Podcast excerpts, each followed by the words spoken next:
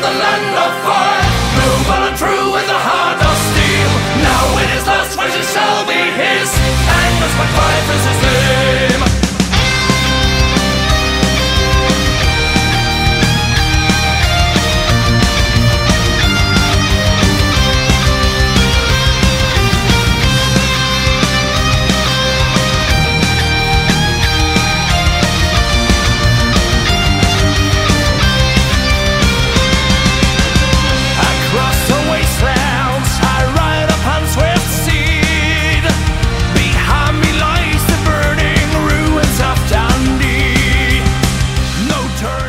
Velkommen til Orange Snak. Mit navn er Kjersten F. Stolberg, og vi har lige hørt nummeret Angus McFive af Glory Hammer.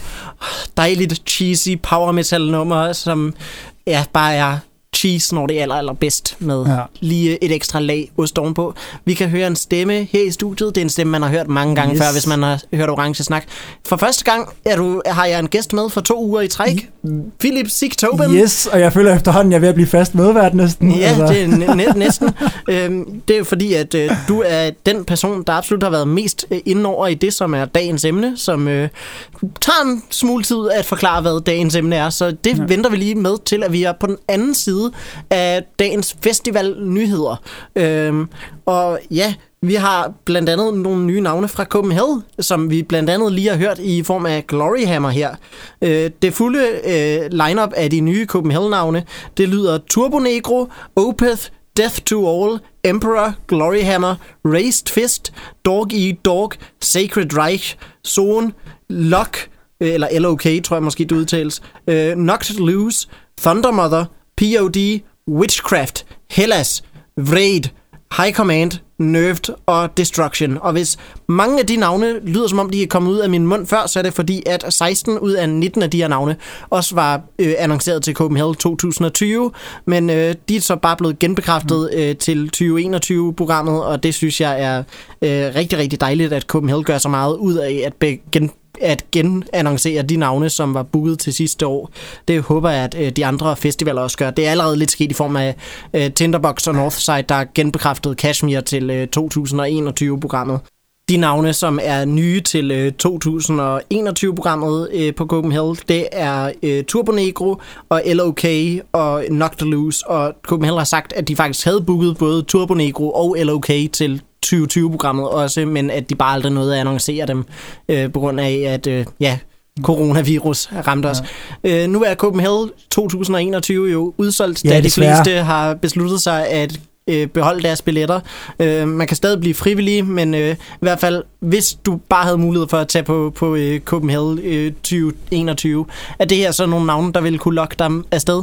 Jeg, jeg, du, du sagde, at hvis man har hørt mig sige nogle af navnene, så var jeg meget sådan, jeg har ikke hørt nogen af dem før. Måske på nær Opeth, øh, og dem har jeg kun hørt af navn, må jeg blande om.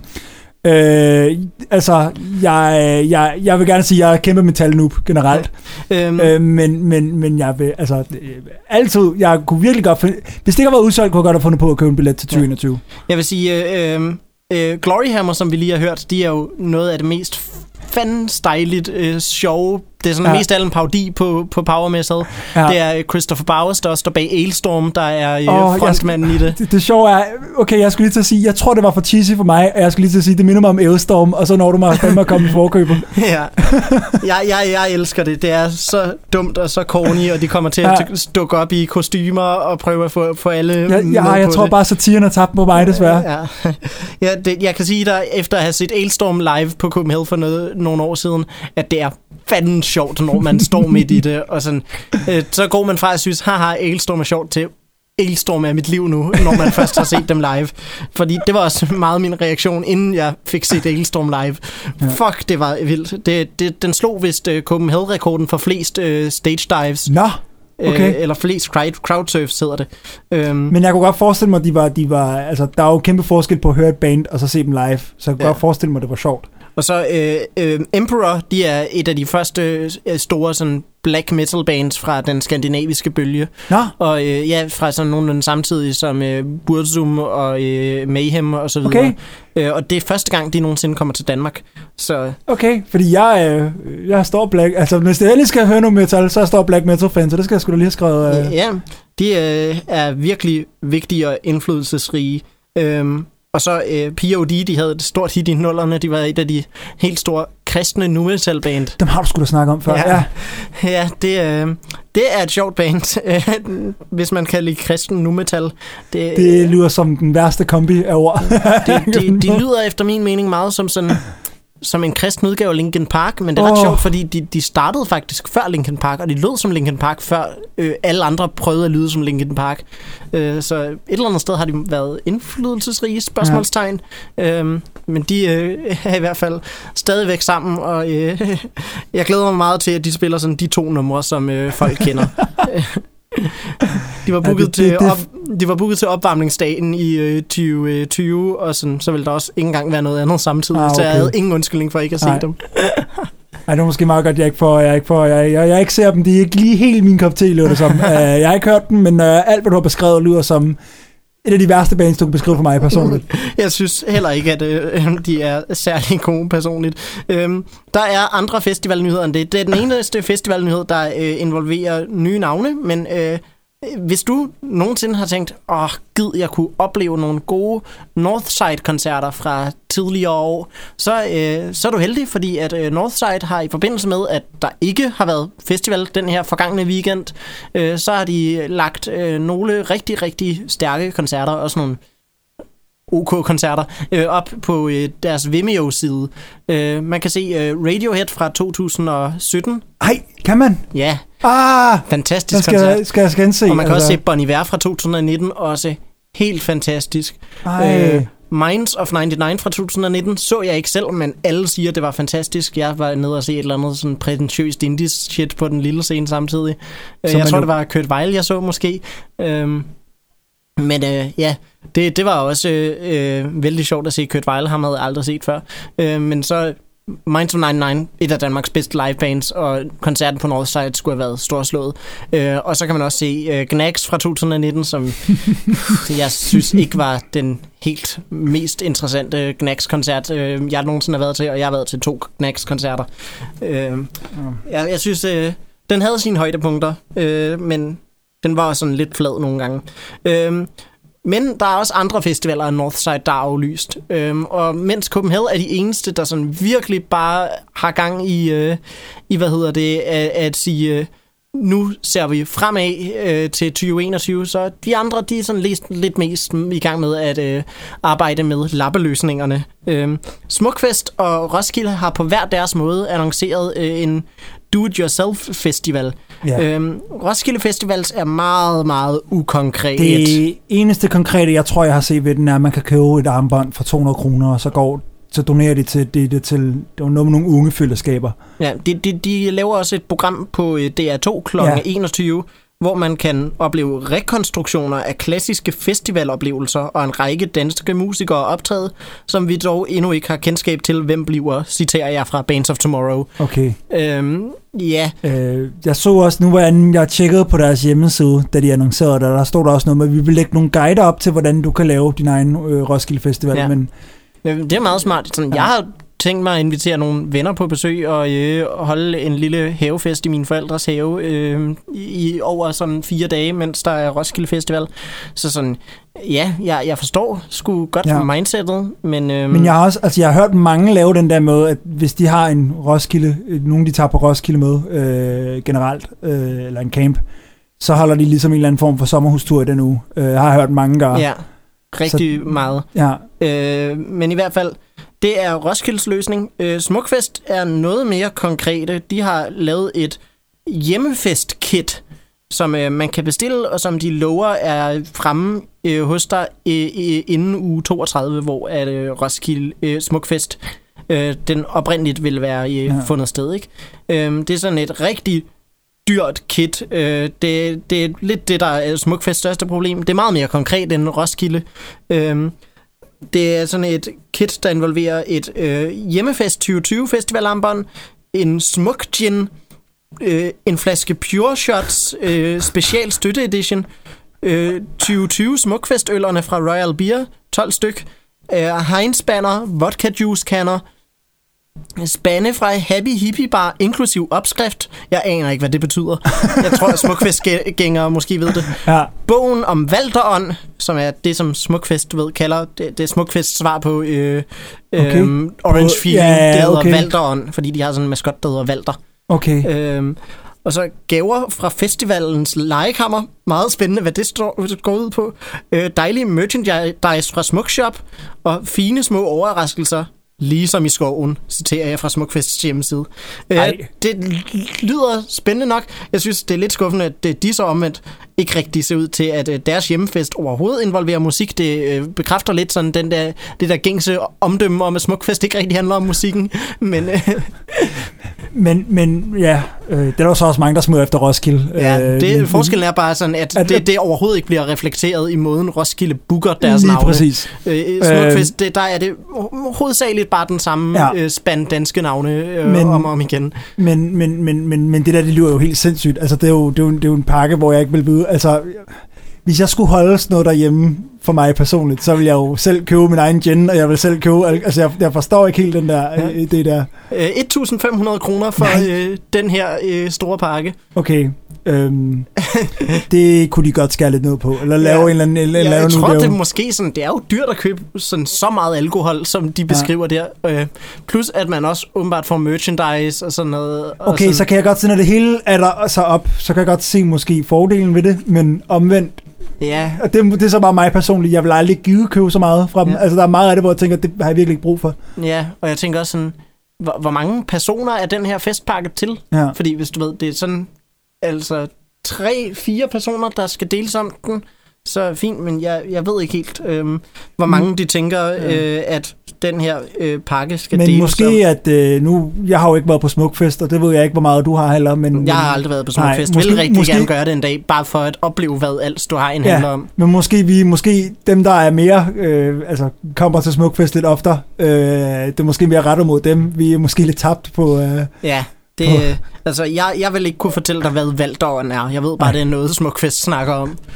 Øh, jeg, jeg kan til gengæld godt forklare dig, hvad Orange Feeling er, men det kunne jeg ikke, før jeg havde været på Roskilde nej, det er Festival. nemlig det. Så Øh, og sådan- jeg var også, øh, jeg var, øh, jeg var, øh, jeg var på ingen mulig måde, havde ingen mulig måde lyst til at tage på Roskilde, før jeg var afsted, og så siden har jeg været bit. øhm, Øhm, men hvad hedder det, hvis man vil opleve noget musik, som den her Smukfestpakke ikke inkluderer spørgsmålstegn, jeg ved ikke om den sådan, der ryger vinyler med, det kunne være vildt, hvis det var det sådan kunne være en- fedt, en øh, opsamling sådan med nogle live-numre fra Smukfest gennem tiden. Jeg ved, at mange øh, Smukfest-koncerter er også øh, streambare på nettet i rimelig god kvalitet, hvis man er til det. Øh, og mange af dem er udgivet som øh, album også. Men øh, i hvert fald, øh, hvis man vil opleve noget helt ny live-musik, så øh, Soundvenue, som jeg i øvrigt er skribent for, Virkelig? Ja, det, er- det, jeg nævner det ikke så tit, men øh, det, det, det, det er jeg simpelthen. Og øh, de, de har øh, lavet sådan deres egen online festival øh, over øh, fem dage. Øh, ja. Tre dage slutter. Tre dage, men med fem øh, koncerter plus en live podcast. Øhm, det kommer til alt sammen at være overstået, når den her podcast udkommer, men man kan se alle koncerterne Ja. ja. øh, stadigvæk øh, live, eller øh, i optaget udgaver på øh, Soundvenues Facebook-side. Det er øh, en koncert med Ida Lauerberg, øh, et podcast-interview med Suspekt, en øh, Tessa-koncert og øh, en Elias Busnina-koncert og en Artie Ardet-koncert. Og alle de her koncerter, de involverer også Q&A's. Ja. Så øh, ja, det, øh, det kan man se, og jeg har endnu ikke set øh, Tessa-koncerten, øh, men vil rigtig gerne se den, fordi Ja. jeg kan rigtig godt lide hende, og Ja. jeg synes, øh, jeg skal se hende live, når hun øh, her til, til vinter skal øh, give sine øh, første headliner-koncerter, og det glæder jeg mig rigtig meget til. Ja. Jeg Øhm. kommer også, øh, jeg glæder mig også sygt meget. Altså, jeg skal også se en live. Hun er helt fantastisk. Altså, Ja, og jeg håber meget, at sådan, det her øh, Soundvenue-koncert, det lige kan give mig en forsmag på, hvad øh, en Tessa-koncert bliver. Ja. Øh, jeg havde lidt håbet, at jeg måske kunne få set hende på øh, Spot Festival, inden at hun blev sådan bare øh, almandseje, hvilket jeg også allerede lidt føler, hun er. Øh, Det er hun. Altså, Har der ikke været den der DR-serie om hende Ja. ja. her for nylig? Ja. Ja. Der føler Ja. jeg også nu, at hun... Øh, De, de kan, når Roskilde genbooker hende, hvilket de formentlig gør, så kan de fandme ikke tillade sig at sætte Nej. hende bare på, Hun skal på øh, hovedprogrammet. countdown-scenen. hun skal på Det er også så Altså, sådan... Altså, bare prøv at forestille dig, at om, øh, om et par uger, hvis at øh, festivalen ikke var blevet aflyst, så skulle Tessa spille på opvarmningsprogrammet. Ja. Det jo alt for sindssygt. Ja. Jeg, hun er jo en størrelse, hvor hun Ja. måske ville kunne åbne orange. Ja. Hvilket, øh, ja, nu kommer min prediction. De vil genbooke Jada til at åbne orange i 2021, men i to, 2022, så er det Tessa, der gør det. Ja, det kunne måske godt være, du har ret i det. Ja. Øh, men, men jeg har det også sådan... Øh, og i 16 var der jo det, der annoncerede de band også i opvarmningsdagene, hvor de kom til at Ja, Flake. flere Flake, hvor Flake var i opvarmningsprogrammet, hvor der var så mange, der så det, at man ikke kunne komme over broen. Ja. Det, Øh, hvad hedder det? Tessa så skulle så spille på Countdown, som er noget længere væk fra broen, end Rising-scenen det er rigtigt nok. Men, men, men jeg føler stadig, vi vil nok ikke have en lukket brun situation, fordi den er rykket, men der vil være fucking propper fucking propper for en scene. Ja. Altså, Virkelig. øh, man kunne ikke have været kommet tidligt nok til den. Nej, det, der kommer vil være folk, der, der mødte op fra tidligt om dagen, bare Ja. for at være dem, der stod forrest til, til koncerten og vil være ja. totalt ligeglade med alle, der spillede inden da. Fuldstændig. Det, det, det, det er helt øh, latterligt. Øh, Jeg, jeg håber virkelig, at de vil have rykket hende by Ja. now, selvom de aldrig nogensinde har rykket nogen fra opvarmningsprogrammet til hovedprogrammet Ja. i, i en sådan periode. Men, Men der er jo nogen, men der skal... hendes, der hendes er, rise to fame er jo endnu Ja. større, end Flakes har været. Ja, præcis. Jeg har det sådan, der er jo nogen, der skal være de første, og Tessa vil være en fin at være rykket op til hovedprogrammet og sige, nu støtter vi, ja. Nu støtter vi altså dansk rap. det, det gør de forhåbentlig og formentlig, når at, øh, hun spiller næste år. Ja. Jeg tror, de kunne have sat hende på arena næste Ja. ja. år, øh, hvis ikke orange.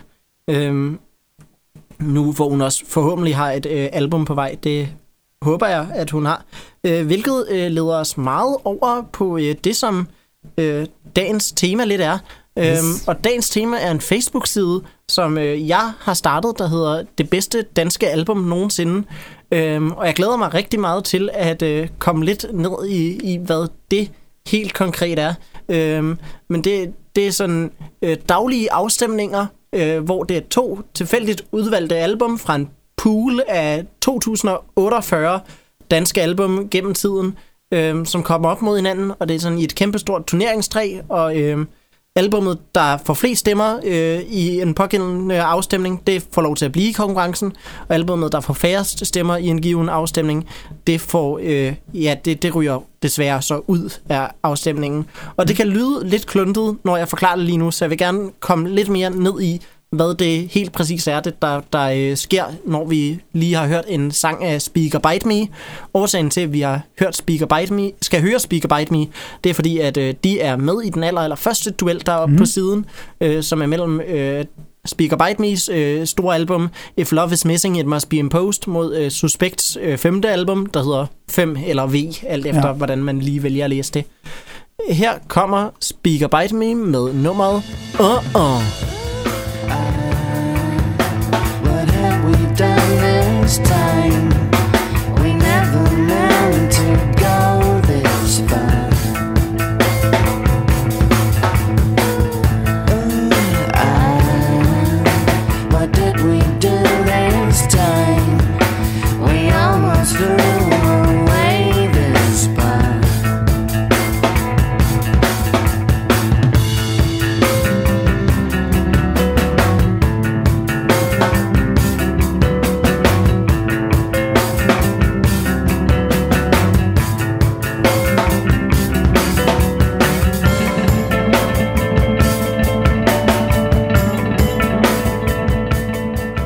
Det her, det var Uh Uh af Speaker Bite Me fra deres fantastiske album If Love Is Missing, It Must Be Imposed fra år 2000. Øhm, Philip, du kan også rigtig godt lide det her album, ikke? Ja, Det, øhm, det, det viser det sig, at der er mange danskere, der åbenbart kan. Det, det er, øh, Ja. Jeg er virkelig glad for at se det få så meget medvind. Fordi jeg, jeg føler lidt, at sådan, Speaker Bite Me er sådan lidt... Øh, det er jo lidt undergrund. Sådan, Ja. da, da de spillede på Roskilde øh, her sidste år, så havde de fået øh, den der lille bitte pavilion-scene, ikke? Det var Ja. ikke engang stor nok til Avalon. De var Nej. på pavilion øh, sent om natten. Øh, det er så også det rigtige tidspunkt for Ja. dem at spille på, for at Det være er- helt ærlig. jeg, jeg så lige slutningen af den, inden at... Øh, ja. jeg tror, det var lige efter, at Brockhampton spillede, så noget jeg at se uh, slutningen af, af Speaker Bite Me. ja, Og så, hvad hedder det, efter det, så var der Full of Hell and the Body, ja. som uh, var fremragende. Ja. Jeg elskede det. Jeg så ikke Speaker By, men jeg kan ikke huske, hvad jeg lavede. Bare for en koncert, jeg tog til. Nå, det kan også være ligegyldigt. Øhm, ja, altså, men du har ret, at det er noget sådan... jeg alligevel føler, der er mange danskere, der har, men jeg har, sådan, jeg har, et, jeg har altid hørt om dem, men jeg har aldrig for alvor, alvor dykket ned i deres plader. Ja, der, øh... Jeg føler, at de fik øh, sådan meget en medvind igen, da de her øh, for nylig udgav et øh, comeback-album efter Ja. sådan ni år uden noget nyt. Ja. Øh, eller var det 11 år uden noget nyt? Øh, Noget den stil. Det var, det var virkelig mange år, men øh, altså, de kan fandme stadig. Øh, jeg så dem også, udover lige slutningen af deres koncert på Roskilde sidste år, så jeg dem også på øh, sidste udgave af P6 Beat Rock Koncerthuset, hvor de også var fremragende. Ja. Generelt en rigtig stærk optræden fra nærmest alle bands ja. til øh, P6 Beat Rock Koncerthuset i den omgang. Øh, så øh, øh, altså... Men øh, måden vi jo har fundet ud af, at der er så mange danskere åbenbart, der er glade for, eller så mange musiklyttere generelt måske, jeg ved ikke, øh, der må være nogen følger derinde, der ikke øh, er danskere, men som øh, bare godt kan lide Speak og Bite Me. Men jeg tror, at størstedelen af, øh, af folket, der stemmer i det øh, bedste danske album nogensinde, er folk, der også øh, enten kommer fra eller bor i Danmark ja. I en eller anden grad. Jeg tænker ja. ikke, at øh, der er mange sådan internationalt, der øh, går rundt og tænker, ved du hvad, jeg har tænkt mig at dykke virkelig meget ned i dansk musikhistorie. Ja, ja. Jeg har ingen aner fra Danmark, jeg har aldrig boet i Danmark, jeg har aldrig tænkt mig at bo i Danmark, men jeg dyk, dykker ned i det. Det er ikke Og- ligesom på samme måde som, at du ved, der er masser af danskere, der bare dykker virkelig meget ned Ja. i øh, måden sådan, Nej. øh, altså du ved, irsk folkemusikhistorie eller Nej, sådan og jeg noget. har lidt svært ved at se en eller anden en amerikaner eller en rumæner eller noget tredje, der så er sådan, det er vigtigt for mig at finde ud af, hvad er bedst, Karoline Henderson eller Lis Sørensen, ikke? Ja. Altså, Og Øh. øh, ja, Speak or Bite Me er i den her afstemning op mod Suspekt. Det er en Facebook-side, jeg har lavet. Øhm, ja. Jeg har brugt øh, rigtig mange måneder på at øh, lave den. Øhm, ja, den hedder Det bedste danske album nogensinde. I kan finde den på facebook.com bedste danske album. ja, eller bare, eller bare søge efter det. Ja, det tror jeg, søg det er så på det bedste danske album nogensinde øh, på Mm. Facebook, så øh, kommer det, det frem. Øh, vi er oppe på 500 likes allerede. Det er rigtig godt. Øh, jeg er virkelig stolt over at se, hvor mange der, den her er kommet ud til. Det, ja. det, er, det, det er større allerede end Orange Snak er i forhold til øh, antal likes på Facebook-siderne. Øh, så det er jo også øh, kæmpestort. Øh, støtter os jo lige inde på facebook.com orange snak podcast. Ja. Du har sådan en Instagram, har du ikke? En, en, jeg har aldrig lavet noget til, til min Instagram. Jeg oprettede kun min Instagram, fordi det var den eneste måde, jeg kunne se en James Blake-koncert. øhm, og så tænkte jeg, så nu kan jeg lave orange snak på Instagram, og jeg har bare ikke holdt det ved lige. Nej, okay. Øhm, det, den er der mest til pynt efterhånden. Øhm, Men så lad mig så spørge, fordi nu har jeg jo ikke, jeg, jeg vil jo gerne indrømme, sådan, jeg har været mest med på sådan øh, vinde støtteplanet, med, Ja, jeg, jeg, har vil hørt sige, om du, du processen. har været den, jeg har fortalt mest om gennem sådan alt det her, øh, hvor jeg har fortalt om, hvad jeg har lavet, og Ja. sådan, hvordan hele processen op til er gået. men, men så lad mig spørge, hvad, hvordan fik du sådan ideen, og hvad var egentlig motivationen til at Ja. gøre det? Jeg har i rigtig lang tid fulgt øh, sådan lignende sider internationalt. Den, den største er en øh, side lavet af nogle tyskere. En side, der hedder øh, The Greatest Album of All Time, som er en virkelig genial side. De Ja. øh, kørte med øh, sådan, ja, et kæmpe turneringstræ, hvor de havde udvalgt øh, over 2.000 album til, ligesom jeg, øh, at gå op imod hinanden og dyste og finde ud af, hvad der var det bedste øh, album nogensinde. Jeg mener ikke, at der var noget sådan dansk repræsenteret der. Det, der var, øh, hvis det var sådan, det var Ice Age, Agnes Opel og ikke så meget mere, og det røg relativt hurtigt ud, fordi Ja. folk øh, stemte mest bare på sådan Fleetwood Mac og på Ja. øh, U2 og Men- på men øh, The Beatles Det giver jo også noget, mening på et eller andet tidspunkt, at når man kommer langt nok op i runderne, så er det de store klassikere, der, der binder Ja. ud. Altså, det giver jo god ja, mening. og det kommer det nok også til at være i det, jeg har gang i. Men ja. øh, hvem ved, øh, jeg har øh, en masse øh, album fra, øh, ja, nogen, der faktisk ikke engang er udkommet, har jeg med. Nå. Øh, så øh, de kommer til at udkomme, inden Ja. ja. at afstemningen går i gang. Ja, Ikke? okay. Så øh, Ej, spændende, men fedt. Det er faktisk en fed måde at gøre det på. øh, Øhm, nu er det også, men- fordi jeg, jeg er øh, musikanmelder jo, så nogle album modtager jeg på forhånd. Nå, ja, okay. Øh, og jeg kan da godt øh, sige, at der, der er nogen, som øh, jeg ved, at øh, de kommer til at være værd at have med. Øh, Ja. ja. Også øh, selvom at øh, de ikke er udkommet til andre endnu. Men har du så, øhm, har du egentlig, da du, da du fik ideen til det og begyndte at gå i gang, har du så også ideen om, at det var, øh, at du at specifikt du gerne vil have noget af det danske med? Jamen, jeg, jeg sad sådan og tænkte over, øh, øh, sådan, ja, jeg var meget engageret i at følge den her side, og jeg så også, at der var andre, der begyndte at lave deres egne spin-offs. Der er en, der hedder øh, The, øh, The Best Indie Album Ever, som Ja. ja. kører på nogenlunde samme måde, men som sådan øh, ja, jeg vil sige, udelukkende af indie bands er måske meget en måde at oversælge, hvad det egentlig er, der er, fordi sådan, jeg ved ikke, de er også Ramones og The Clash med, og det er ikke sådan noget, jeg vil kalde for et indie Ej, band, okay. og Beastie Boys er også med. Jeg tror, den bedste måde, jeg vil beskrive øh, musikudvalget, det er, at de udelukkende har musik, der bliver spillet på P6. der spiller de også Ramones og The Clash og Øhm, Beastie Boys. Er der ikke også en tysk udgave? Jo, de, de, ja. ja, det er jo tyskere, der står bag The Greatest ja. Album of All Time, og de har også lidt netop lavet deres egen uh, uh, The Greatest Album of All Time, de Krautrock Edition, eller de, de Kraut Edition, den er ikke kun Ja. for Krautrock, den, de kalder det bare Kraut for at selvom, repræsentere. selvom krautrock nok er mit yndlingstyske Ja. musik. Jeg tror, at der er en god sandsynlighed for, at uh, der er en masse Krautrock, der uh, kommer hen og klarer sig rigtig, rigtig godt i den tyske udgave. Ja, Men uh, hvem ved, det kan være, at uh, det er jo meget tyskere også, der stemmer på det, så uh, ja. det kan være, at øh, tyskere har en helt anden idé om, øh, om hvad der er det bedste tyske musik. Men, altså hvis du spørger øh, en øh, amerikansk musiknørd, hvad der er det bedste i, i øh, hvad hedder det, dansk musik, så kommer du nok til at få enten øh, Merciful Fate, Ice Age eller Agnes Opel tilbage ja. i hovedet, ikke? ja. Øhm, men hvad hedder det? Men, Men, og måske Volbeat, Ja. ja. øh, fordi de bare er så kæmpe store kommercielt succesfulde. Men jeg tror, at når man tager en masse danske musiklyttere og får dem til at stemme, altså så tror jeg, at Ice Age Ja. øh, ikke kommer til at... Ice Age kommer nok til at klare sig godt, men jeg tror ikke, at øh, Ej. de har mulighed for at øh, sådan vinde over øh, jeg tror også, kliché. Eller, øh, ja, præcis. Jeg tror nemlig også, det er sådan noget, vi får. Vi får noget Kim Larsen deroppe, og vi får noget kliché, og vi får noget... Øh, Jeg tror også Kashmir og yeah. Dizzy og sådan... Øh, måske endda også Psyched Up Janice øh, Ja. klarer sig rigtig Volbeats godt. kunne man godt forvente at komme Ja. langt op også. Ja, øhm, men i hvert fald, der, der er en, et meget andet perspektiv, når du ved, at vi siger bare danske album, og, ja. øh, og øh, man kan også se, hvis man går ind på Radio Music og øh, sorterer højst rated danske album, så bliver det en helt anden liste, end hvis du øh, siger højst rated Ja. danske album, rated af brugere i Danmark. Ja. Øhm, det, så, øh, altså, så, så ender du med øh, øh, ja, enten Merciful Fate eller Mew som ja. toppladsen. Og altså, Mew har en smule undergrundsomdømme i udlandet også. Jeg ved, at, øh, at Mew har rigtig mange internationale fans, og de plejer også, at når de tager på turné, at give et par gigs i udlandet hver Ja. eneste gang. Men det er intet imod. Sådan, de, de, de spiller ikke øh, venues på størrelse med KB-hallen i udlandet. det gør de her. De, de, har jo, ja, de har jo et helt andet renommé herhjemme. Altså, der ja. er det jo en institution, mere eller mindre. Øh, Ja, lige præcis. øhm, De er også faktisk ret populære i Japan. Nå, jamen, ja. Sjovt. Det synes jeg altså, man hører sådan. De er også populære i Japan med nogle, med nogle bands. Ja, det er Øh. bare sådan en band, som øh, øh, ikke, man ikke rigtig forventer, at øh, har den store Ja. sådan, gennemslagskraft. De, de har altid et stort omdømme i Japan. Altså i Japan, øh, så er øh, Cheap Trick jo ofte blevet kaldt for de amerikanske The Beatles. Nej, hvor sjovt. Cheap Trick er et godt band, men Ja. de amerikanske The Beatles lige frem.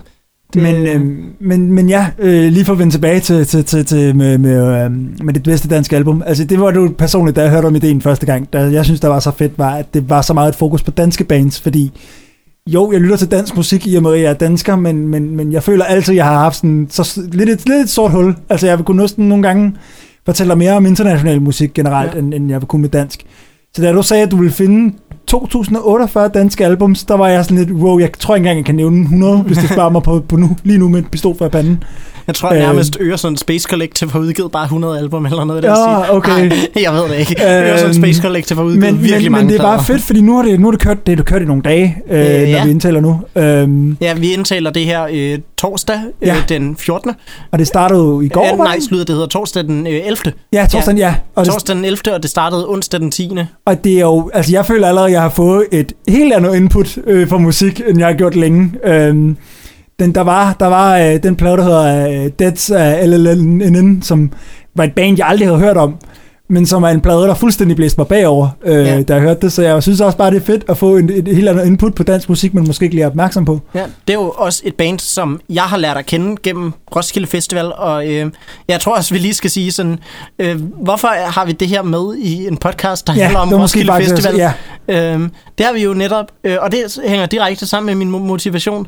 Øhm, sådan, altså, jeg, jeg laver øh, den her podcast, fordi at sådan, i øh, tiden op til øh, enhver given festival, men især tiden op til Roskilde Festival, så laver jeg altid så meget forberedelse for at få mig selv sådan helt tunet ind på at få den bedste øh, Roskilde-oplevelse. Øh, tidligere år har jeg lavet øh, regneark, øh, hvor så jeg sådan sindssygt. har øh, lavet, øh, sat alle øh, kunstnere fra både Roskilde, Copenhagen, øh, Northside, Smukfest, Tinderbox og Heartland op i ja, sådan en kæmpe regneark med, her er deres spilletid, her er landet, de kommer fra, her er, hvad jeg personligt synes om dem, øh, her er tidspunktet, de blev annonceret, øh, og altså det... Øh, det er jo alt sammen virkelig fint og alt det der, men, øh, men, men der er også, øh, ja, det, det tager meget energi, og jeg synes, det var sådan mere brugbart at øh, lave, at sætte energien i en podcast, Ja. ja. som øh, har lidt mere underholdningsværdi for folk, der ikke er mig. Ja.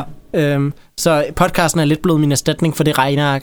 Men du ved, jeg laver også andre ting. Jeg laver mine playlister med, hvordan jeg tænker, at min dag kommer til at forløbe sig med øh, øh, spilleplanen. Og øh, jeg skriver også for Soundvenue rigtig mange artikler om Roskilde Festival, øhm, og d- dem kan jeg ikke skrive nu. Øh, Nej. Vi, vi har lidt snak om, om vi, vi skal skrive sådan noget, øh, sådan lidt, øh, øh, ja, der lige skal være lappeløsninger igen, men, men jeg kan jo ikke skrive det, som jeg vil kunne skrive, hvis festivalen rent Nej, faktisk var præcis. blevet afholdt. Øhm, Øhm, og jeg, jeg plejer altid også at skrive om, hvad jeg synes om spilleplanen, og det kan jeg ikke skrive om. Og det, det er som om, at sådan, så meget af det, som jeg vil bruge min sommer på, det er forsvundet. Og altså også bare, jeg tager jo heller ikke på andre festivaler. Øh, her for øh, de sidste to weekender, så vil jeg normalt have været på øh, Heartland og på Northside, og det skal jeg ikke nu. Og jeg sidder bare og tænker sådan, "Mm, hvad skal jeg bruge min hverdag på? Hvad, jeg, har, jeg har ikke pakket, jeg har ikke Ja. øh, lavet en playlist for, hvad jeg skal høre. Øh, jeg, altså, jeg sidder bare og lytter til album igen og igen. Jeg tager ikke til nogen koncerter. Der, der var et eller andet, som øh, jeg skulle fylde ud i mit liv, øhm, og det endte jeg med at fylde ud med så igen at vende tilbage til regnearkkunsten. Og jeg tænkte bare sådan, hmm, hvis jeg nu helt hypotetisk skulle lave sådan en øh, pangdang med danske album, hvilke album vil jeg så tage med? Øhm, og så begyndte jeg at øh, ja, hive frem fra en masse forskellige kilder, og jeg går igennem en lang, lang, lang, lang, lang udvælgelsesproces. og det er imponerende, at du har fundet frem til 2048. Altså, ja. det vil jeg sige. Ja, og øh, jeg sidder stadigvæk og fine-tuner lige ja. hister her, hvis jeg lige kommer i tanke om et album, eller støder på et album, hvor jeg tænker, fuck, det skulle have været med. Øhm, så øh, ja, men øh, jeg tænker, at øh, vi måske kan snakke lidt mere om, hvad udvælgelsesprocessen har været på den anden side af. Vi har hørt Ja, et skal vi nummer. køre? Ja. Øh, jeg tænker, at vi kan høre et nummer fra en af de afstemninger, hvor der, har, der er det største blowout indtil videre. Øh, det er i øh, en øh, konkurrence mellem øh, Natashas øh, album, der hedder Release, og så et album af øh, metalgruppen, der hedder Evil Masquerade, som har udgivet et album, der hedder The Outcast Hall of Fame. Jeg synes faktisk... Øh, jeg synes ikke, det er det stærkeste Natasha-album. Jeg synes meget bedre om hendes dansksprogede album i Danmark er jeg født. Øhm, og jeg synes, øh, at Evil Masquerades øh, Outcast Hall of Fame er en sådan rimelig stand, du ved, heavy metal med nogle snært af både power metal og Ja. prog metal i sig. Ja. Øhm, men jeg synes sgu, håndværket er rigtig godt på Evil ja. Masquerade. Øhm, så det er sådan to album, jeg ikke selv synes er sådan super opsigtsvægtende inden for det, som de prøver. Øh, jeg foretrækker lige med en snært Evil Masquerade, men det Og jeg ser får- ud til, at de fleste foretrækker Ja, Natasha. jeg foretrækker nemlig med lige min snart, Natasha. Ja. Øhm, Hun er oppe på 86 procent øh, af stemmerne øh, mod 14 procent øh, af stemmerne, der går til Evil Masquerade. Øhm, så jeg tænker, at by popular demand, så skal vi spille noget fra Natashas release. ja, det lyder som en god idé. her kommer Natasha med My Dog. Come make me tell you about me doggy man, me one and only lover and me give me bun. Whenever me catch him on the cup of which I run and he done. Believe a lie when him I tell when him I catch all a feeling for a freaky little sitting on the side. My doggy man, me one and only lover him I give me a bun. Whenever me catch him on the cup of which I run and he done. Believe a lie when him I tell when him I come back from go go in doorbell. Why oh why? Must a gal cry? The clever thing for do is all a pretty shy guy who's always on time and never turn to a lie. I wonder why the guy just never caught me eye. Would try me, could have try me, would have scared that away. But me nah complain, come here me dog on today. Just cool and slowly hustle me and me dog play. See how the boy hat me up, he tell ya. Det her, det var My Dog af Natasha fra hendes debutalbum, der hedder Release, Mhm. mm-hmm. som klarer sig øh, bedre end noget som helst andet album overhovedet gør i øh, nogle af de dueller, vi har sat op øh, her, eller jeg har sat op. Men du har været meget med. Øh, jeg, jeg har sådan udvekslet mange idéer Ja. med dig. Ja. Og sådan Øh, noget. og jeg har hørt om hele processen fra starten af. Jeg tror, du skrev ret tidligt til mig sådan, hey, jeg har fået den her idé, og jeg tror, jeg sagde til dig, det lyder fandme vanvittigt. og ikke særlig kort tid efter, så havde du allerede bag albumsene, og var i gang med at sætte det op og det hele, så det... Øh, ja, det, det kræver sådan en, en del arbejde for mig, fordi sådan, ja, det er jo ikke bare, at, at du ved, øh, sætte alle albumene op, og så øh, sætte det ind i en maskine, og så Nej. poster den for mig på du skal jo Facebook. lave alle beskederne, sådan, eller manuelt alle opslagene, ikke? Jeg, jeg har sådan en skabelon, som jeg øh, skal indsætte fra, øh, hvor der bare står øh, fase 1, runde X, og så kan jeg indsætte det og skrive, hvad for en runde vi er nået til. Og så skriver jeg øh, øh, kunstner 1, album 1 mod kunstner, kunstner 2, album 2, og så sørger jeg lige for, at de to ting er markeret. Men jeg har også sådan lidt en pigerne angst over, over, at der et eller andet sted øh, kunne være et sted, hvor jeg bare har glemt at skrive øh, kunstnerens navn, og så står der bare, at det er øh, kunstner 2 øh, mod, øh, øh, mod øh, radio eller et eller andet Ja. det, det, er, øh, det er ret øh, sjovt øh, at se på. Øh, men øh, ja, jeg gik i gang med at øh, udvælge alle de her album. Ja, hvad, hvad var din udvælgelsesproces egentlig? Ja, Øh. øh. altså det, det første jeg tænkte på, det var, at jeg selvfølgelig tænkte, hmm, er der nogle andre lister, øh, der er lavet før min? Øh, lad os tage de album. Og jeg tænkte, bare for at være safe, nu kan jeg have det med som sådan en brutto-ting, øh, så tager jeg, hvis der er nogen, der har et album på øh, en liste over øh, bedste album nogensinde fra Danmark, øh, så tager jeg hele deres diskografi, og så kan jeg korte af på den senere. Og de fleste kunstnere, der er repræsenteret nu, de er faktisk stadigvæk repræsenteret af der, hele deres diskografi. Der er kun øh, nogle få, hvor jeg har valgt, at jeg måtte skære ned på deres øh, senere album.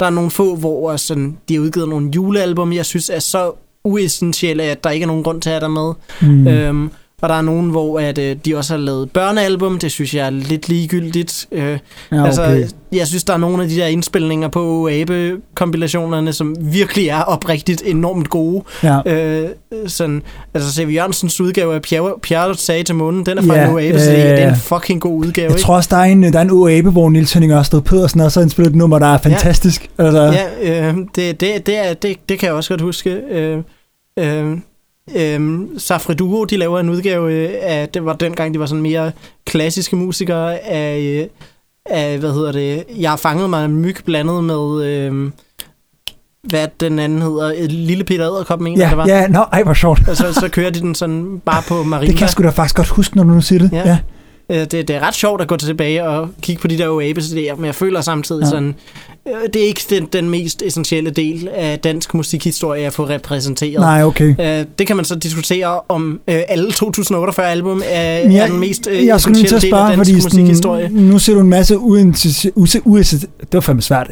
uessentielle øh, albums, du har så taget fra, men på mig lyder 2048 som et ret altså stort antal. Man skal Ja. alligevel ud og grave nogle grene af musikhistorien Ja, ja, for et da- land som Danmark, ikke? Men det er også sådan, jeg føler, at, at hvis man ser på sådan de der fleste øh, lister, så er de meget øh, afvigende fra øh, nicherne. De har dem overhovedet ikke repræsenteret. Øh, den største øh, afstemning, øh, der nogensinde har været afholdt i bare antal øh, personer, der har stemt øh, i i at kåre Danmarks bedste album nogensinde. Det var i 2013, den blev holdt af P3, og øh, der var otte muligheder. Ja. Øhm, og blandt de otte muligheder, så var fem af dem rockalbum.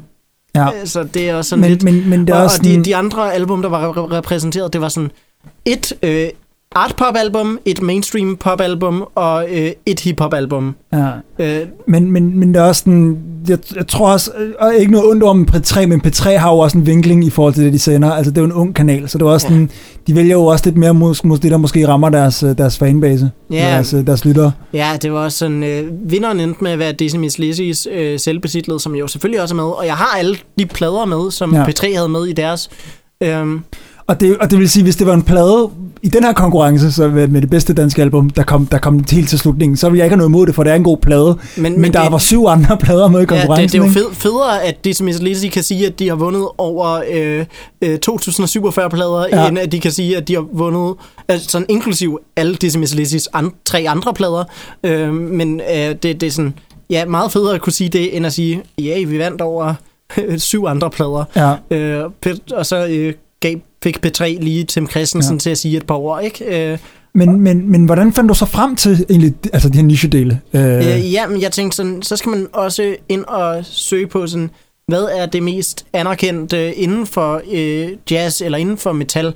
Jeg vil godt indrømme, dansk jazz er ikke noget, jeg sådan har været super meget inde i før det her. Jeg er begyndt at lytte til rigtig meget dansk jazz på grund af det her, og virkelig fundet nogle juveler. Øj, ja. mand, der er du så bliver, meget ja, god du bliver ved med at nævne, øh, der, er jo, øh, der er jo ham der, Palle Mikkelborg. Ja, Øh, han har lavet en plade med Miles Davis og alle ting i Ja. verden, som skulle være helt fantastisk. Den er, den er skidegod. Den er også i den danske kulturkanon. Ja. Øh, den danske kulturkanon, jeg tog selvfølgelig alle album, der er repræsenteret i den danske kulturkanon med. Øhm, så, øh, og igen også, jeg fortsatte og sørgede for, at øh, de fleste kunstnere derfra så også var repræsenteret med resten af deres diskografier, eller i hvert fald store dele af dem. Øhm, så på den måde fik vi også øh, ja, en rigt, rigtig masse derfra. Øh, men ja, den danske kulturkanon er igen også lidt begrænset. Øh, Ja. så øh, Betyder det så også, at vi får Lars Lilholdt med? Ja, vi har Lars Lilleholdt med. Vi har en, en rigtig god portion Lars Lilleholdt plader. Øh, Lars Lilleholdt har jo faktisk ingen album i den danske kulturkanon. Han har kun sangen Kaldte Nå, Kærlighed okay. i kulturkanon. Okay. Men øh, Okay. albummet med Kaldte Kærlighed er selvfølgelig blandt vores øh, mange album, og også rigtig Ja. mange andre øh, Lars Lilleholdt plader. Jeg er lige sorteret fra, så vi ikke har de nyeste par Lars- Lars Lilleholdt plader. Men øh, de fleste af hans plader er der.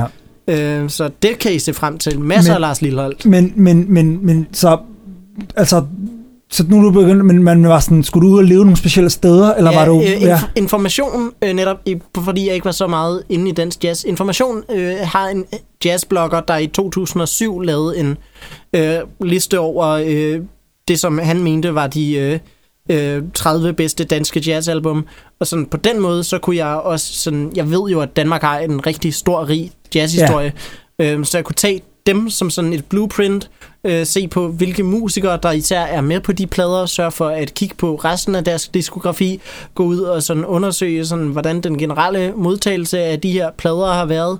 Øh, prøv også bare at se på, hvad øh, kommentarsporet sagde, at ui, her er nogle andre øh, store danske jazzplader, som du har glemt, og sådan noget.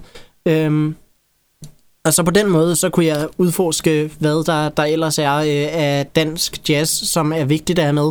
Øh, og på grund af det, så er jeg begyndt at lytte rigtig meget til John Shikai og til Pierre Døve og til Niels Henning Ørsted Pedersen. Ja. Ja. Og øh, øh, også til sådan lidt mere obskure ting, som øh, et band, der hedder Oknok Kongo, som er startet af Thomas Agergaard, som jeg Nå. er blevet helt besat af. Okay. Fandens godt band. Øh, de har udgivet to plader, og begge to er fremragende. Øhm, og så handlede det jo også om, at jeg tog lidt noget, som jeg også vidste allerede var, var stort, fordi det er jo ikke sådan, at jeg er totalt uvidende for dansk jazz. Jeg ved meget af det, der foregår for tiden faktisk. Ja. Så øh, på den måde, så kunne jeg sørge for at inddrage sådan nogle plader, som er udkommet siden, at øh, den øh, artikel der blev skrevet i 2007. Så jeg også kan få for eksempel Horse Orchestra og øh, øh, Ibrahim Electric og Jeppe Ja. Zeberg og sådan ja. noget med. Øhm, og øh, ja, det, på den måde, så synes jeg, at øh, altså, meget af det handler også om min egen musikviden, øh, og hvordan ja. jeg bare generelt har forbrug, været forbruger af dansk musik jo også hele Ja. mit liv. Øh, og på den måde også bare er blevet eksponeret over for, hvilke plader man generelt taler om. Ja. Og jeg har faktisk også brugt Roskilde Festival meget som et blueprint også, øh, fordi at jeg føler, at de har nemlig rigtig meget fingeren på pulsen i forhold til, øh, øh, hvad Det har de det er for nogle øh, øh, ting, der rykker sig i dansk musik. Så øh, generelt, jeg er gået øh, igennem de sidste par år, og i hvert fald øh, virkelig også holdt øje med, øh, især hvilke navne, der har spillet på hovedprogrammet. Øh, jeg har været lidt mere sådan øh, iffy i forhold til, hvis de har spillet på opvarmningsprogrammet. Øh, det var i hvert fald ikke nødvendigvis sådan øh, en pil op, øh, fordi der er mange, der har spillet på opvarmningsprogrammet. Sådan, hør intet ondt ord til dig, hvis du lytter med derude, Rune Hedemann. Du er en kanon kanon gut, men det band, som du spillede med, den ene Roskilde-koncert, øh, altså, de er ikke en vigtig del af den danske musikhistorie, vil jeg personligt godt Mm. sige. Øh, ellers, øh, 1, 2, 3, 4, et genialt bandnavn. Øh, øh, tak til dig, Rune Hedemann. Jeg synes, du er bedre til at lave tv og radio.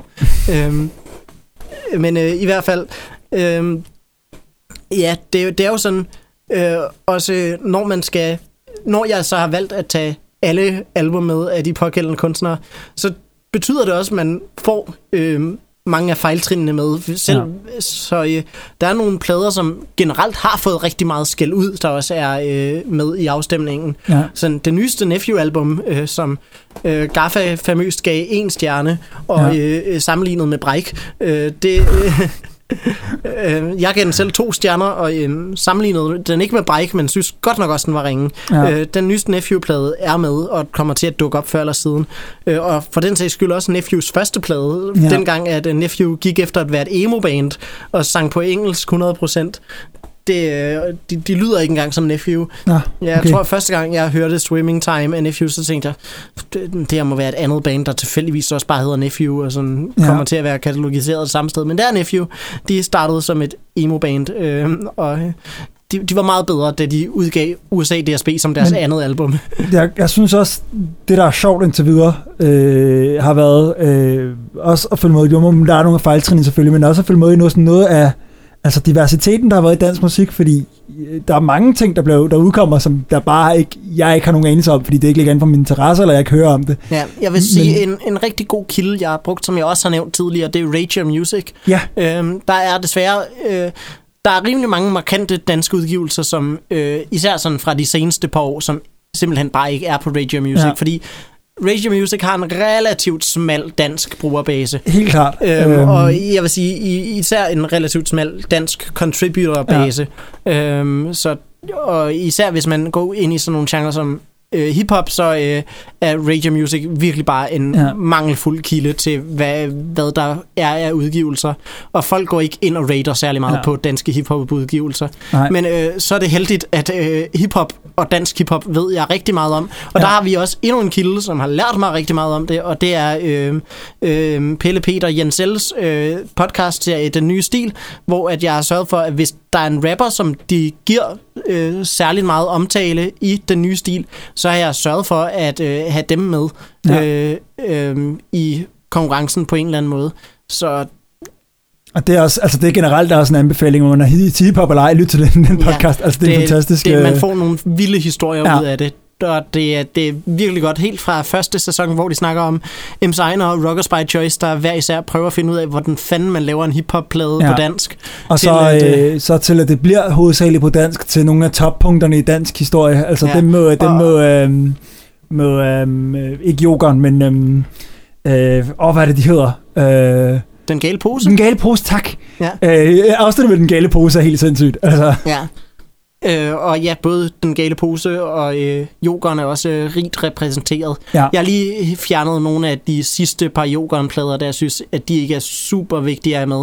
Nej. Men øh, øh, ja, alt hvad Jokeren lavede frem til cirka 2009 er med. Øh, både i form af den gale Ja. pose og i form af hans solomateriale. Hvad så med, øh, hvad så med, øh, med, med, med, med dansk metal? Fordi det har været sådan en, der har overrasket mig meget om, altså, bare de her to dage, hvor høj kvaliteten egentlig har været. Altså dansk metal er også noget, jeg jo Ja. er enormt meget inde i øh, selv. Øh, jeg vil sige noget, jeg, jeg især også har holdt øje med, øh, det er øh, Radio Music. De har øh, rigtig mange, øh, altså øh, folk, der går ind og stemmer der, det er rigtig meget metalheads. Så øh, hvis der er en genre, hvor Radio Music er en god kilde til, øh, hvad der sker Ja. inden for dansk musik, så er det fandme metal. Og det er sjovt, fordi nu har jeg har nogle gange gået ind på Radio Music eller sådan, hvad er de 10 bedste danske plader, øh, folk rater på, og det er næsten alle sammen metalplader, som ja. Den gængse befolkning ikke har hørt noget om. Ja, altså. det, er, det, det er især Merciful Fate og øh, ja, deres forsanger King Diamonds andet Ja. band, der også hedder King Diamond. Øh, det er meget vigtigt. King Diamond er både et band og en person. Okay, Øh, plader, der står King Diamond på, er ikke soloplader. Det er plader med bandet King Diamond. Så øh, det lyder forvirrende, men ja, okay. Ja. Ja. Øhm, men i, i hvert fald sådan, øh, ja, der har jo kunnet tage meget på min egen viden. Jeg har kunnet tage meget på øh, Radio Music. Og jeg vil sige også sådan, især i forhold til lidt nyere udgivelser, så har jeg taget og kigget på, hvad der bliver booket til øh, især øh, Roskilde og Copenhagen. Øh, der er også rigtig mange sådan fede ting, der er lidt for sådan øh, obskure og tertiære og, og sådan totalt ukonventionelle i alle forstande, som øh, aldrig nogensinde bliver så stort, at det overhovedet kan spille på Copenhagen. Ja. Men jeg, jeg føler i hvert fald sådan, øh, når, når et metalband rammer en vis signifikans, så, øh, så samler enten Roskilde eller Copenhagen dem nok op på Ja. et eller andet tidspunkt. Ja. Øhm, og så kan det godt være, at vi kommer til at misse de aller sådan mest obskure kanaler i øh, øh, dansk death grind, men, Ja. øh, men jeg tror, vi overlever det. Ja, okay.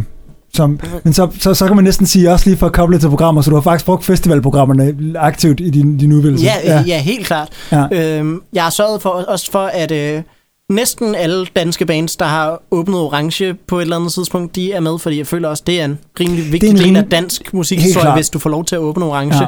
Og det er også en ret stor anerkendelse af, ja. Af hvor man er i sin karriere, ikke? Ja, altså... Jeg tror, det eneste danske band, jeg har fjernet øh, fra hele line-uppet, det er et band, der hedder Kinky Boot Beasts, øh, der åbnede Orange i øh, gud ved hvornår. Øh, jeg føler, det var før, de rigtig gjorde det til en ting, at man åbnede Orange, så vidt Ja. jeg lige har kunne læse mig historisk til. Øh, og så dels er det et band, der virkelig bare er gået i glemmebogen og kun udgav et album. Øh, okay. Så jeg tænkte, de var lidt ligegyldige at have med. Ja. Øhm, så øh, jeg tror ovenikøbet, at det ikke engang er på Spotify, men jeg er ikke sikker. Nej. Så det var øh, en årsag til, at jeg frasorterede dem. Men øh, ja, det, øh, det er nogenlunde sådan min meget komplekse udvalgelsesproces har været. Ja. Øh, og så er jeg også, du ved, især for de nyere udgivelser, gået igennem, hvad øh, der har toppet forskellige øh, magasiners øh, årslister gennem tiden. Øh, på tværs af både GAFA, Sound Venue, øh, Politiken, Mm. øh, selv Ekstrabladet, øh, selvom at, øh, ja, øh, jo mindre vi siger om Ekstrabladet, jo bedre. Eller, Lige, ja, ja, Ja, helt øhm, Ja. Men øh, i hvert fald, det, det er nogenlunde øh, sådan, ja. det ser ud. Og, Og i øh, den forbindelse kan man jo stemme på Lydmors album, når de kommer op, ikke? Ja, Øh. alle Lydmors album, inklusiv hendes fælles album med Bonhomme, de kommer til at være deroppe. Også det første album, som hun selv øh, ikke står nærmest ved overhovedet at have lavet. øh, hun, hun kan ikke selv lide det overhovedet. Hun spiller aldrig numre fra det. Ikke Ja. et eneste nummer fra det. Jeg synes faktisk, hendes første album er rigtig fint, men øh, jeg kan godt se, at det, det er ikke helt af sådan samme skala som øh, hendes øvrige output. Nej. Øh, så jeg, jeg forstår godt, at hun vil se, at øh, fra, fra sådan øh, sit andet album og frem efter, så begynder Lydmor-historien for, for alvor, øh, vil jeg sige. Ja, stem på Lydmor, stem på Velvet Volume, øh, stem på, øh, ja, øh, stem på alle dem, som Thomas Treve ikke kan Ja, lide, alle de kvindelige kunstnere, Thomas Treve har talt øh, har talt grimt om. jævnt nederen om. Vi kommer også til at have masser af Sand Salomonsen-plader. Ja, ja. Så øh, det, det, bliver, det bliver rigtig godt. Øh, giv Thomas Treve nogle tæsk. Øh, jeg tænker, vi øh, kan snakke lidt om nu, hvor at, øh, vi har forklaret udvælgelsesprocessen, som har været temmelig kompleks og har involveret Ja. rigtig mange forskellige kilder. Øh, og også bare lidt har øh, involveret min egen intuition og mine egne personlige favoritter også en smule. Øh, så tænker jeg, at vi kan øh, gå over til at snakke lidt om, hvordan øh, de kampe, som indtil videre Ja. har foldet sig ud, hvordan de ser ud på stående fod, i hvert fald som de ser ud af nogle indspillelsestidspunktet. Meget kan nå at ske, men det kan vi gøre på den anden side af et nummer af LLLN, og øh, det er Åh. et nummer, der hedder Deplete.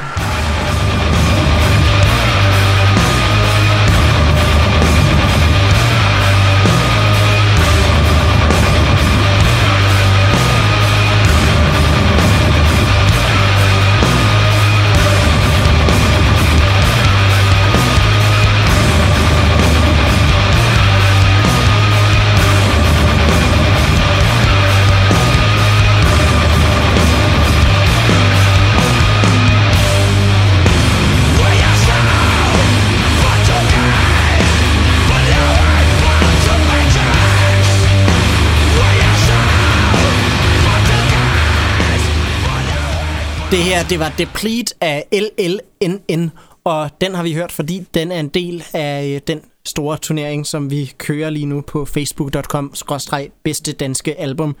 Øhm, og vi har jo fået et par matches allerede, og for det første, tusind tak til alle, der følger den. Det er helt Ja. overvældende. Vi har allerede 500 følgere, Ja. og de fleste, øh, altså, de fleste af vores polls er op på øh, over 100 øh, folk, der har stemt. Øh, Ja. Mange tilfælde over 200. Og det er altså for danske standarder rimelig, rimelig ja. Stort.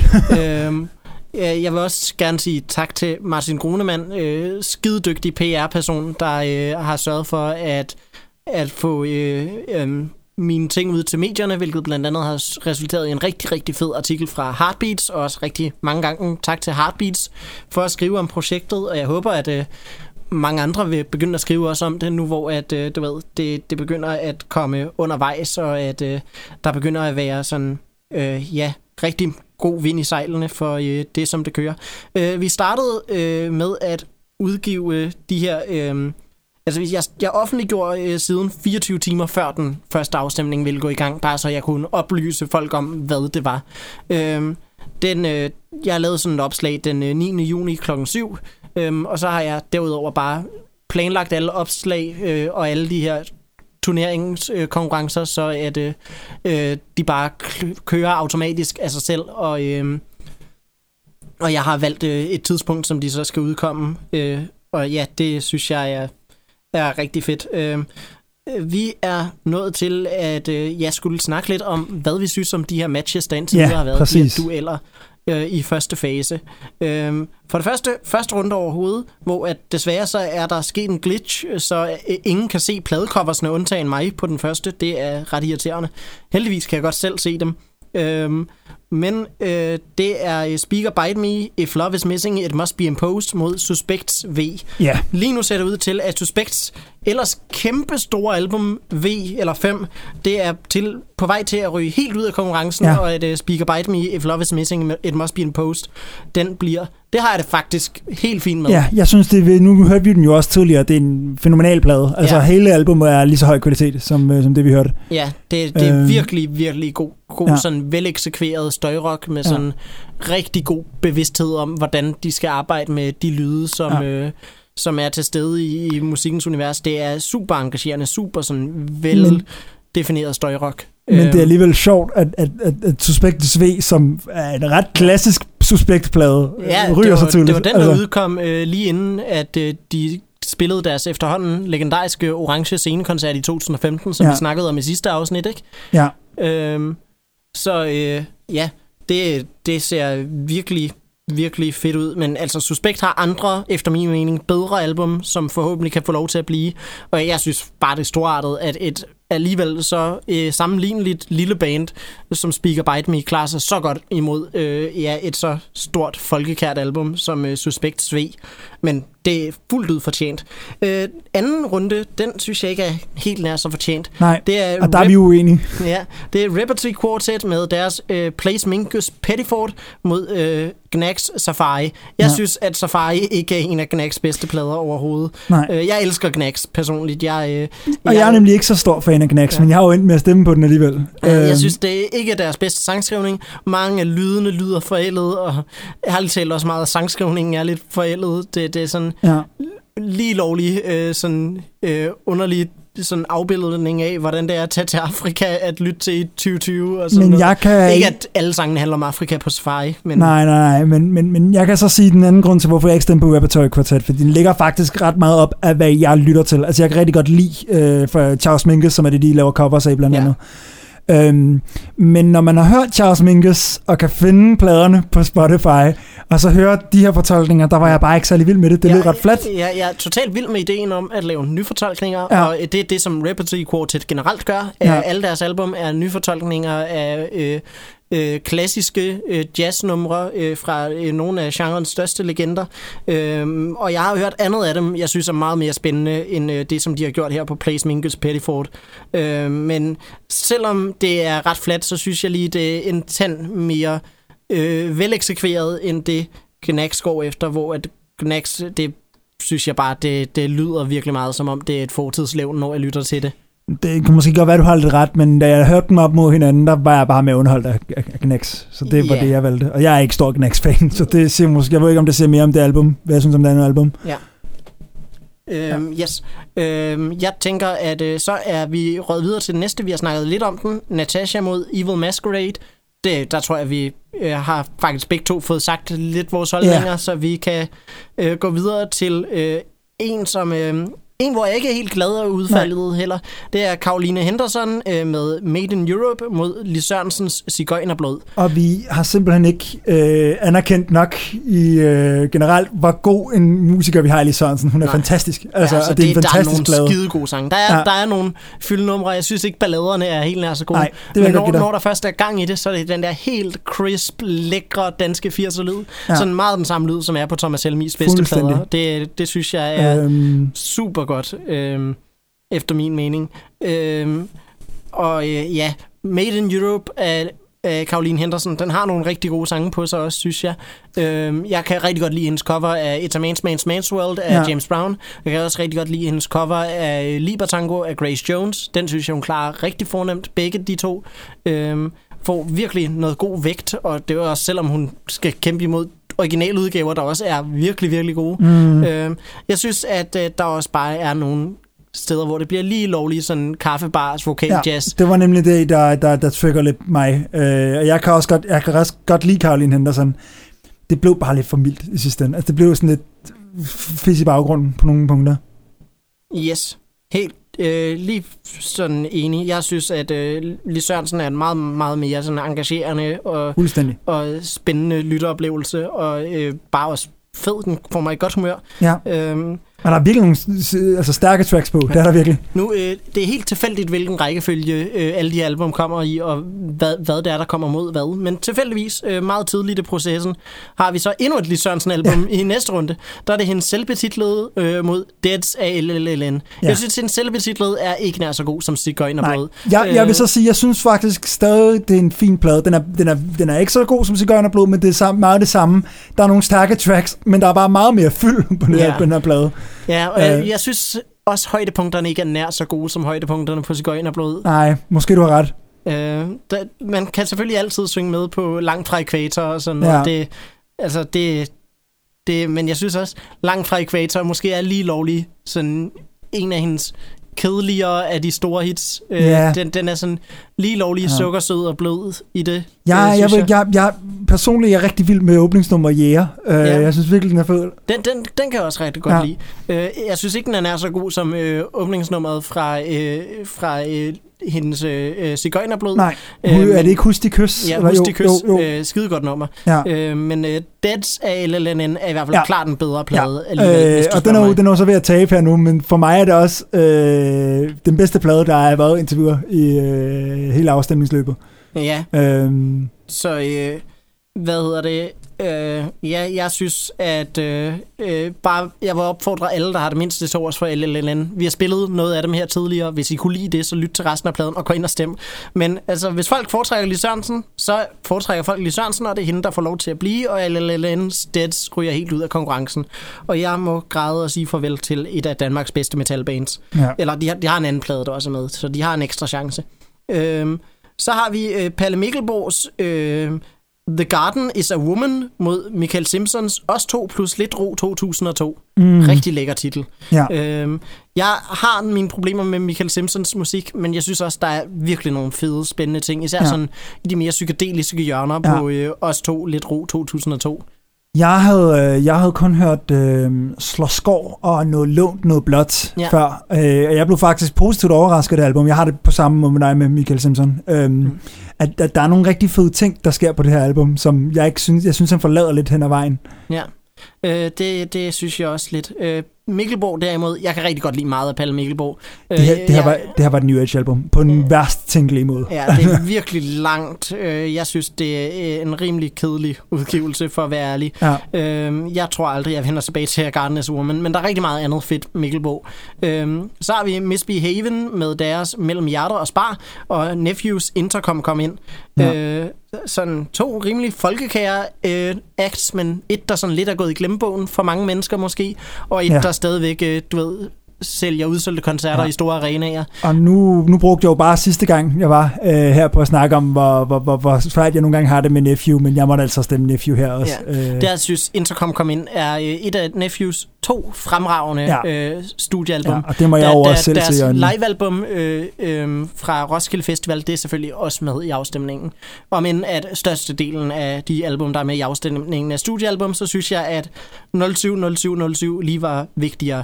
Men øh, jeg synes, øh, Misbehaven mellem hjerter og spart, det er en god plade. Der, er- der er sådan rigtig mange sådan ABBA-hentydninger i det, øh, som virkelig er fede, men jeg synes bare, at øj, det rammer mig stadigvæk sådan helt ind i øh, kroppen, når jeg hører Simon Kvam sige, når vi gør det igen, så og vi kommer igen for at gøre det igen, så det, det, det, øj, det, det bare også riffet, øh, de riffs, der er her på øh, Intercom kom ind, og det er jo også øh, muligvis, øh, fordi at det var sådan bare det største album i Danmark, da jeg begyndte at interessere mig for musik.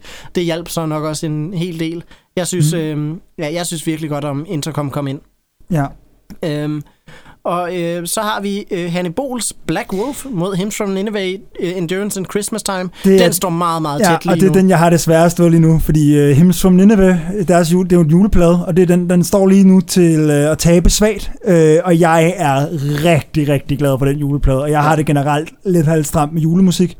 Ja, jeg, Øh. øh, jeg tror, der er rigtig mange generelt, der sådan har det svært med julemusik, men sådan lige føler, at Hymns from Ja. Nineveh's juleplade er en undtagelse. Og den er, den er meget, den er meget sådan, han er jo, han er jo meget kristen øh, selv, Ja. ja. så den er meget oprigtig i sin kristne udtryk med, med juleplader, og det, og det er virkelig, virkelig Ja. rørende. Altså, Ja, men jeg føler også sådan, det er lidt, øh, og det er også en af de få juleplader, der er helt fri for covers. ja. Øhm, alle sangene er skrevet ja, fra, fra bunden af, men får os bare ind i sådan den her øh, rigtig frelsende julestemning, der, der øh, øh, netop lyder som om, der bare opstår mirakler omkring øh, ja, Hymns from Nineveh, mens øh, han synger øh, ja, de her sange. Hannibal's Black Wolf er også et godt album, men øh, jeg synes, og det er, jo, det er jo klart, der er en grund til, at det var så kæmpe, øh, mega kommersiel succes, da det udkom. Fordi Hannibal er en virkelig god sanger, og hun er sådan en af de få danskere, der virkelig har kunne sælge sådan den der rigtig fyldige soul-lyd. Ja. Sådan, også selvom, du ved, Thomas Helmi for eksempel er også virkelig inspireret af soul, men han, han har bare slet ikke sådan den der kommanderende presence, som øh, øh, Hannibal kan have. Samtidig at hun også bare har de der sådan helt øh, ømme øjeblikke, som på hendes cover af Son of a Preacher Man med Black Wolf. Øhm, så har vi øh, en, hvor at, øh, vi er øh, ja, meget enige Wuthering Heights mod Per Nørgaard songs. ja. Øh, Og, altså, pompøs, fjollet øh, power metal mod... Og, og, og jeg ved godt, jeg har sagt tidligere, at jeg, har jeg, jeg er nogle gange, øh, jeg mener, jeg har sagt tidligere, at jeg nogle gange har lidt svært ved power metal. Men, men, men her, der synes jeg bare, at det er fantastisk. At det er et Ja. fantastisk, fantastisk sjovt album. Og jeg er virkelig pludselig blevet lidt en, en, en, en, en, et skabsmetalhoved, kan jeg få Ja. nu af med den her konkurrence. Altså, det er Ja. virkelig... Øh, Jeg føler, det har jeg gjort meget ved dig i løbet af hele podcasten også. Ja, en smule. Øh, altså, det kan jeg varmt. Det ligger desværre ikke på Spotify-pladen. Man kan finde det på YouTube. Ja. Og bare finde- anbefaler at gå ind og lytte til det. Altså, det er virkelig, virkelig godt, og det er... Øh, det er, det er, det er eventyrligt, og det er, det, det er lidt halvcheesy, og det er virkelig godt.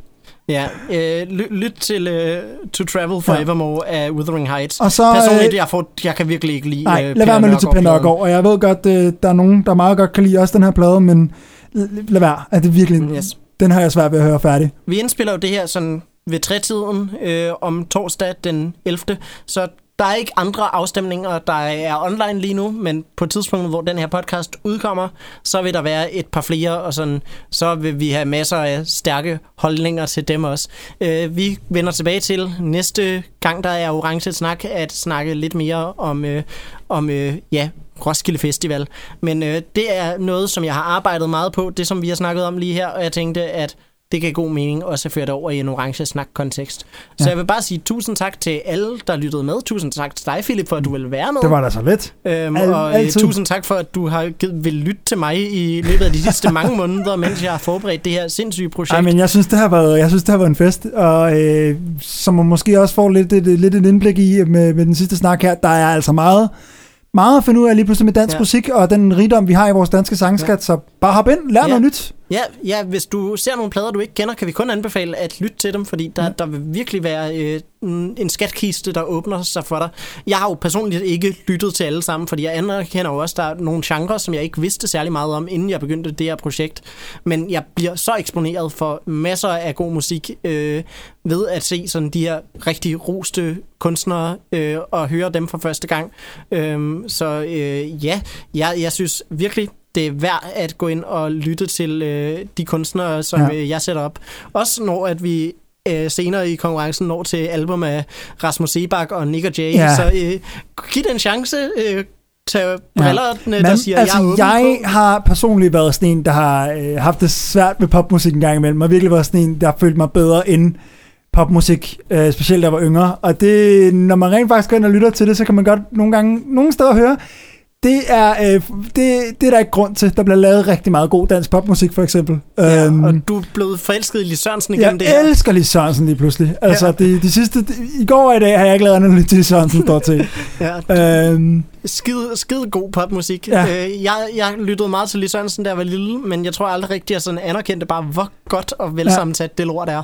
fuldstændig. Øh, så øh, jeg tænker, øh, vi kan runde af øh, og sige, vi kan find, du kan finde øh, Orange Snak som podcast på øh, din favorit podcast tjeneste, så frem din favorit podcast tjeneste enten er Spotify, Apple Podcasts eller Podimo eller SoundCloud. Øh, så kan du finde Orange Snak der. Hvis du foretrækker at lytte til os som radioprogram, så er vi også på Rockkanalen hver øh, søndag kl. 16.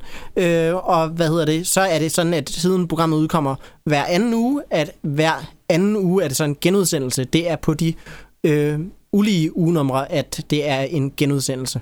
Vi slutter af med at øh, spille et nummer af Lis Sørensen selvfølgelig. Her kommer Lis Sørensen med Husk de kys.